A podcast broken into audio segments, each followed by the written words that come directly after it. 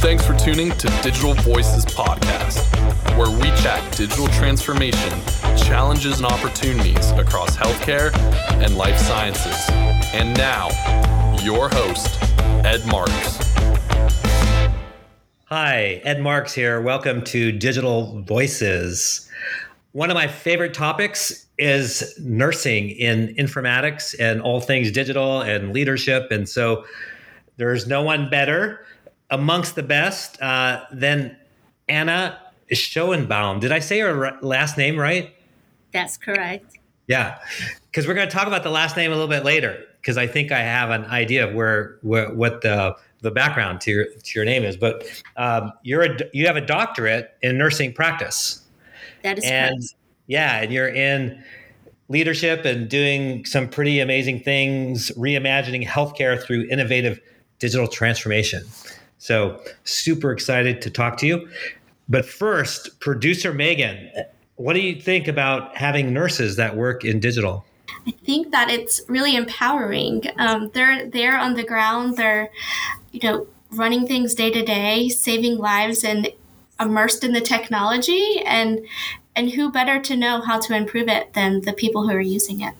Yeah, no, I agree, and that's why when uh, Anna and I connected, I, I knew immediately we wanted you, Anna, on our podcast because I knew you'd have some really super insights that many of us who don't have a clinical background uh, just don't have. So we really met online basically through LinkedIn and just kind of seeing what you were doing and very progressive. And so I was like, I, I definitely want to talk to Anna and see what's up.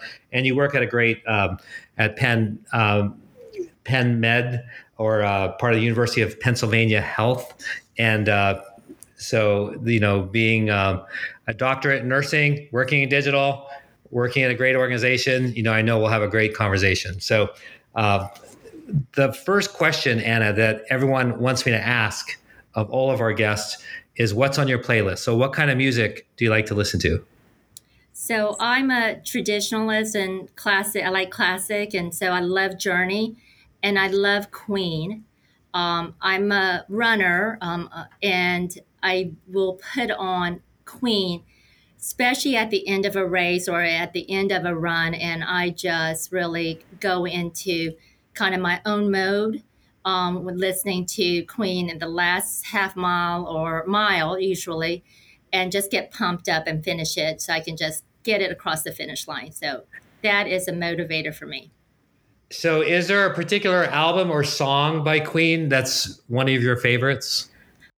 I love Fat Bottom Girls. Um, it is, I just love it. It's, it, if I had a um, song when I got up to the, um, if, was, if I was on a baseball team and I, it was my batting song, that would be it. It is motivational, and I just run really fast, and I just love the beat, and it just keeps me going. But I'm not sure if that's uh, appropriate. No, I think it's, it's all fair game. You know, my favorite Queen song. So I have two or three songs I listen to to get right before a race to get hyped up. One of them is a Queen song called "Don't Stop Me Now."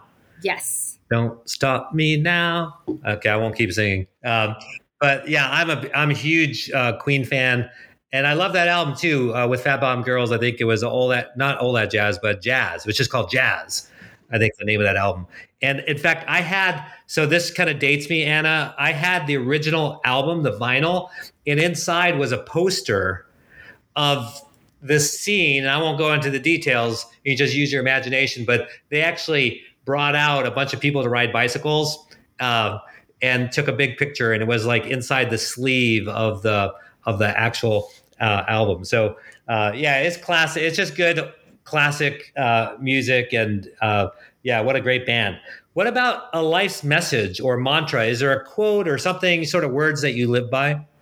I do. Um, you know, I liked um, Mandela and just the one that uh, notes that individuals can make a difference, but going forward, we can change the world. And I, I think it is to just go forward and change the world. I, I added going forward together to change the world. I just yeah. added, um, and then for my team, when I got introduced to my new team, I put um, as my opening remarks is individuals can make a difference, but we can rock the world. And um, yeah. I truly think that we can make an impact um, altogether. Yeah, for sure. Yeah, one person can make an impact, but when you're a team, yeah, it's just exponential for sure. So I want to hear a little bit about your story, you know, uh, personal and professional, um, and then and then after that, I want to ask you about your last name. So, but tell us about a little bit about your story and your journey. So, you know, I have one of those stories that um, of how I came to America. And um, I was born in Korea, but I came to America early on because my it, there was a nursing shortage, and my mom's a nurse, so she, we came to America due to the nursing shortage. Wow. Um, two suitcases and one large duffel bag filled of blankets and whatever memorabilia, but um, and um, you know, just really got the taste of just nursing and raised in a family regarding service. And I became a pediatric critical care nurse out of nursing school and always worked in academic medical centers from Atlanta, Chapel Hill, just all up and down the East Coast. And um, then now I'm in Philadelphia. Um, just back through my nursing journey, I did critical care, bedside, and then I went into management at a very, very early age. And I just loved leadership. And I loved managing a team, moving us forward. And then um, I decided to go back to get my master's in something. Yeah. And um, went into a field for informatics. And this was before meaningful use, before the HITECH Act. So it was early on. And I just always gravitated just adding technology and just improving um, workflows and processes along the way and um, joined a CPOE team, right, uh, at one of the hospitals and um, implemented their um, CPOE system and then moved to a bigger academic center at University of Maryland and then moved on to Penn Medicine. And along the way, I got my doctorate as well as um, joining professional organizations along the way to um, give back. And then with my doctorate, I also teach, also giving back to the community because I um, truly um, believe in investing in the future and always about academia. That's why I just love academics, research, and education.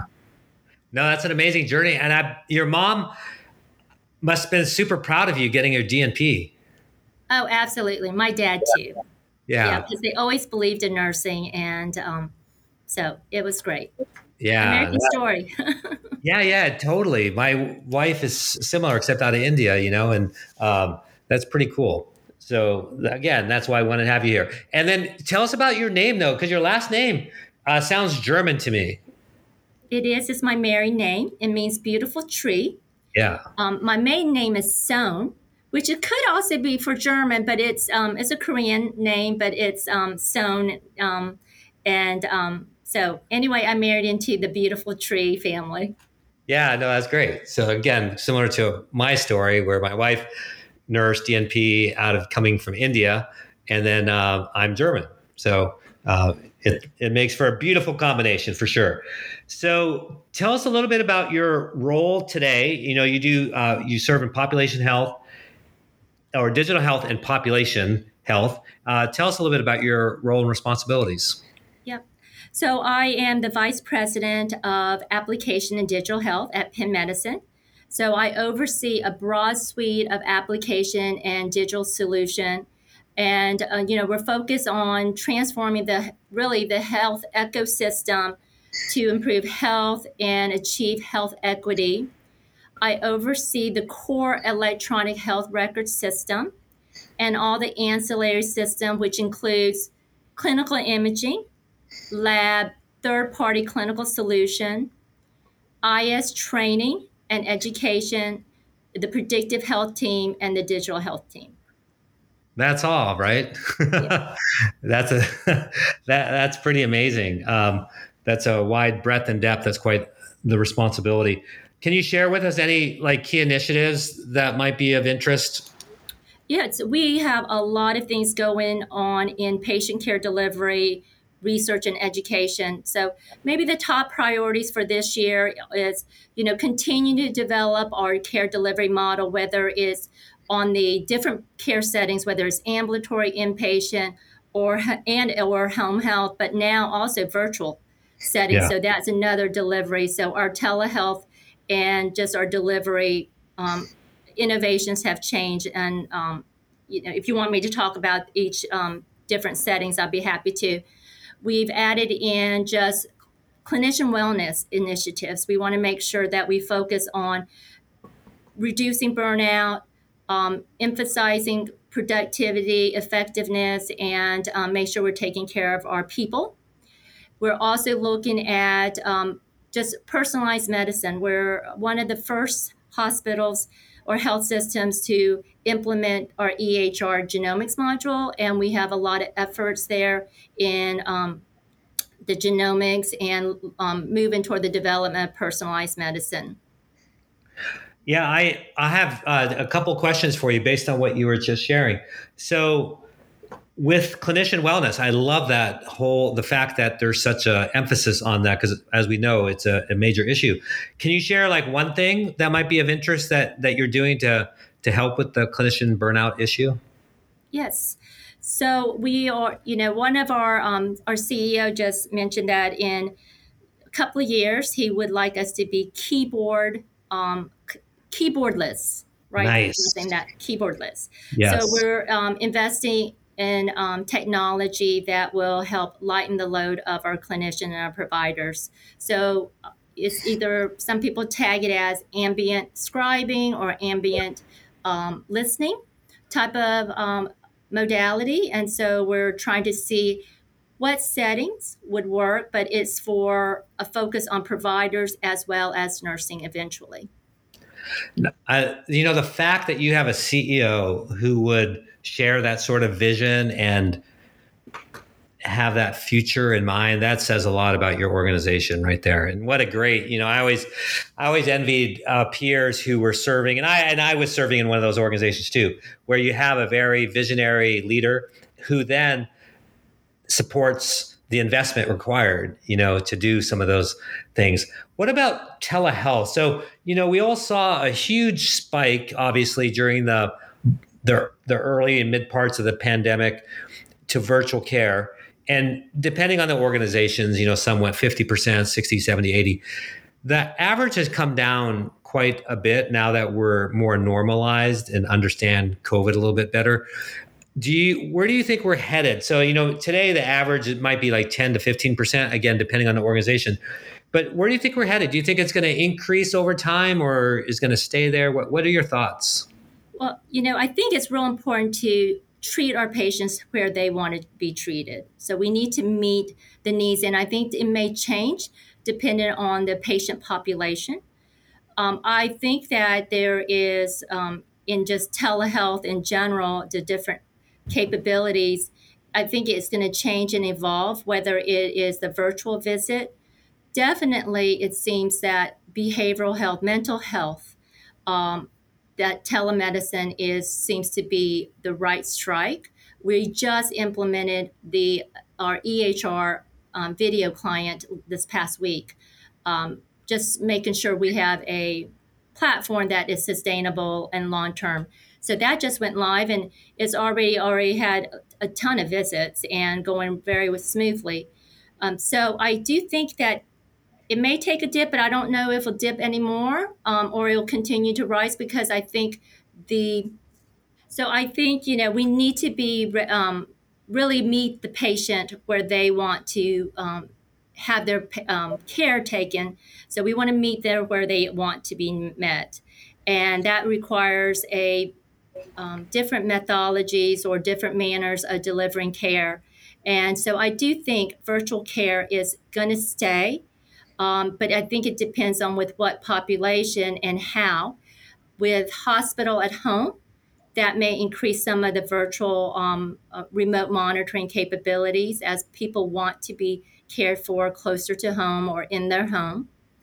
Um, also, with um, just maybe the younger population, that they prefer some certain well visits to be more done virtually than driving back into the um, a practice. So I think it's going to be a blend. It may say sustainable, and then also um, it seems to work really well with mental health. Um, our behavioral health uh, implementation just went live with our EHR vendor. We ha- we've had it live, but we're going to a different platform, and that just went live this past week.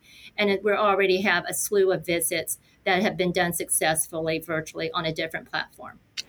That's great. No, and I love the I loved how you started out talking about you know meeting the patients where they are, and you know providing them different alternatives. So I want to switch. Yeah, I just wanted everyone to hear a little bit about the great things that you're doing uh, in your organization and, and really leading the way. Uh, but I want to switch now into nursing a little bit. So you, you told us a little bit about your career progression. You got your master's in informatics. So what was your first role like outside of the bedside into a sort of a IT role, if you will? So even as a patient care service manager, um, I was going to get my, get my master's, and um, I had a great boss, and the boss said, you know, what else do you need after you graduated? Or during my, or I think during school, and I said, you know, I would love to spend a day down in IT. and she goes, okay, well, go talk to them. So I went and talked to the people in IT, and one day a week I would go down and meet with an analyst, and I began working on order sets. Who else? But for my department, for women's and children, and it was a win-win. First of all, they didn't; they had the subject matter expert um, me or I had can go to a colleague to get that developed and to bounce um, ideas or the design. So that was really kind of the first taste. And then uh, the organization ended up creating a position, a full time position, once I completed my master's. That's cool. And again, you know, a lot of parallels uh, with my wife Simran, who was also in, in women and children, child services, and and came over, dipped her toes a little bit in IT, and suddenly, you know, she's in it. Um, so that's really cool. How do you think nursing uh, prepares you for you know roles like that and your current role? So, you know, nursing is has great foundations and great theory and concepts, and but when you get onto the floor, you have some hands-on um, experience, and every day for nurses, they use their critical thinking right? Yeah. And so in informatics or implementation, you have to use that critical thinking, but having that clinical foundation of doing an assessment, right? Got to assess the problem. What's the problem you're trying to solve? And then figuring out what's the best intervention, and then always to assess. Um, so you kind of follow the same um, nursing assessment and um, and providing the treatment and then monitoring the patient. And if you kind of flip that to some of the IT project, it can kind of be a nice complement and a nice tool set for anybody who's interested in going into health IT um, or and or informatics. Yeah, along those lines, and maybe Anna, your story already answers the question, but what advice would you have for nurses who desire to, you know, cross over and have a more digital role? So, I think you know is if you're already in a health system, is to go talk to people that has an interest so that they can guide you. If you're not in a health system that has a informatics or health IT and is smaller because it's um, maybe a community hospital or just an agency that doesn't, then get knowledgeable. I call it the four G's, um, but for you to get knowledge um, about what, what you want to do and how you want to get there. So short and long term. Um, but you need to get knowledge um, by reading, going back to school, going to conferences. Um, and if that doesn't work, is also along that line is to get involved. There's so many professional organizations, whether it's the nursing organization or health IT or other professional organization, get involved because you're going to start networking so you'll get to be able to ask those questions on how to get a certain area of um, interest because nursing informatics or health informatics or health IT, it can happen in multiple settings across this yeah. really across the industry. You can go down the vendor, you can go down in the healthcare system, public agencies, in academia, but get involved so you can network with people to gain experience. And as you gain this experience and develop these relationships, is to be gracious, right? To have that turnaround time to just thank people along the way and develop those relationships because you never know. That person may remember you when they are thinking about expanding their team and they may Yeah. come and tap you on the shoulder. And then if you're really interested, it's really up to you. You got to get going. You really have to make it a priority to get into your short term, but then always look to your long term goal. That's awesome. I like the way that you phrase them too, as the four uh, the four G's, right?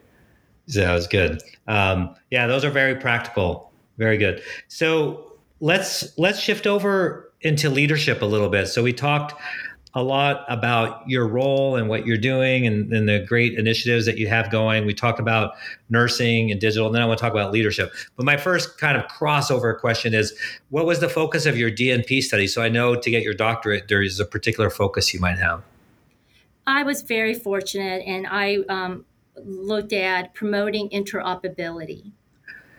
And so Nice. I spent time with um, Maryland State HIE, which I think is one of the best in the country. Um, it's known as CRISP, and um, just really understood how they worked, but also to provide some interoperability with um, University of Maryland Medical System, where I worked then, and just to help with the just sharing of data, understanding workflow. But one of the focus that I did was on the prescription drug monitoring program that was just coming out and the whole process of getting people registered, how to access that information, and then how to utilize it, and then also to integrate it into your EHR. That's great. Yeah. Whenever you're getting a master's or doctorate, when you can combine it into the work that you're already doing, that's always uh, really favorable. Obviously, you get super deep expertise uh, in what you're doing and provide a lot of additional insights. So you're also super involved in HIMSS. You alluded to that earlier. How has that helped shape you? Do you, you know? Do you recommend getting involved? And you know, what did it do for you? It did. Um, you know, I somebody asked me to just join the um, state chapter um, board of directors, and uh, it was a really great time in my life where I was kind of status quo, and I needed to um, just I think have some a little bit more professional development. So it's just awareness. Hey, I needed to do that, but it was also at the same time I was going for my doctorate. So anyway, it was big whammy. but it, HIMSS has may, had a significant impact on me as a leader in healthcare. Um, it's just really the organization has just provided resources, but then that connection to make me a better leader and a change maker in healthcare. The people that are involved and that you run um, run into, it, they're just so passionate about what they do. And then again, together you can really make a difference, whether it's participating on work groups, um, holding conferences um, for others, um, writing a white paper that's going to be pushed up to the Capitol, um, developing guidelines for social determinants of health, and that's a toolkit. Um, just sharing information with other nurse leaders or other healthcare leaders, being involved on the innovation committee and understanding the latest trends. It just is really um, a great group that you can come together really to shape the world. Yeah, no, I I agree. I've had great. I owe much of my career success to all the time I've spent with HIMSS, and still spend a lot of it, uh, a lot of time with HIMSS today. That's great. What's the most important advice anyone ever gave you? Um, you know, I have I have two. Can I do two? Yeah, of course. Okay. So one was it is an honor to take care of patients. Earlier in my career, when I was a bedside nurse, my husband just made a profound statement one time one day and he was in med school and he just said you know it's an honor to take care of patients and and because he i would come home with just great stories and and if you think about it is that it truly is an honor and you should always think about that. Where is it in one profession that you are in a crisis and people have opened their lives to you in a very vulnerable state? And um, to be a part of somebody's illness, whether it's a birth or um, or death, or in a really critical situation. And I always thought about that every time I take care of patients, or even designing solutions. And um, and and one of the things I remember is that I left um, Chapel Hill. I used to work at Chapel Hill and went to Baltimore and came back for a visit five years later and went into a restaurant and um, a parent comes up to me or a lady comes up to me and said, Hey, are you Nurse Anna? And I said, Yes. And she goes, Did you used to work in the pediatric ICU at Chapel Hill? And I said, Yes. And she goes, We pray for you every day. Wow. And because you took care of our daughter when she was really ill and they had left to go move, but she ended up having her baby before the move. And so she was separated from her husband. And I, you know, I just take care of patients the way I want to be um, be yeah. taken care of or my family members. But I thought that statement just really kept stayed with me. And I just don't have as many stories like that anymore because I'm behind the scenes or I'm at the uh, or aside by my colleagues who are taking care of patients. But I hold on to those stories because I want them to be able to spend time with their patients and not necessarily be in the EHR. I want them to have that connections with the families and then to make sure that it's an honor to be able to do that. So that's how I kind of approach my job. Yeah, no, I love that. That's that's great uh, story.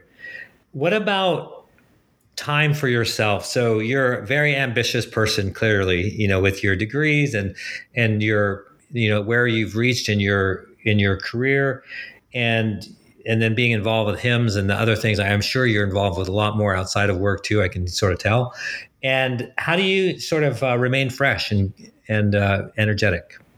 Well I, tr- I i you know i am a um, social runner um, but i do marathons. Um, I'm just not, I don't say I'm a real runner because I'm not very fast, but I run and I try to do at least one marathon, um, maybe a year. I was hoping to retire, but I'm only at nine marathons, so I want to try to get that 10. Yeah. Um, and maybe I will retire after that um, to more half marathons. But I try to do running. I took up mountain biking at a very late age. Um, that is really um, adventurous and very challenging and heart palpitating but um, I try to do something new and energizing, and um, I I enjoy the athletic component just to get steam out, but also to stay healthy. Yeah, no, that's great. Yeah, to to uh, combine again, I'm all about combining different aspects of life because it makes for a more full life, and you can fit everything in. And so you're like combining sort of that exercising, where you're also getting sort of that peace of mind, that mental clarity, and and just re- recharging the batteries, if you will. So. Um, that's super that's super great. So we talked a lot of about a lot of things everything from uh, where you came from in your journey which is fascinating uh, your current role the great things at uh, penn medicine uh, then about being a nurse and being a nurse in tech and digital. And then uh, finally we sort of ended up on leadership uh, in general. Is there something we missed anna or something that we talked about that you had a last word on no, I have been absolutely very fortunate um, in my career, and I, you know, am at Penn Medicine. I have incredible people, I, and one of the things is, you know, if you love what you do and you enjoy it, it really is um, not work at all, but it really is a love and passion. I believe the role I have is the best of all worlds.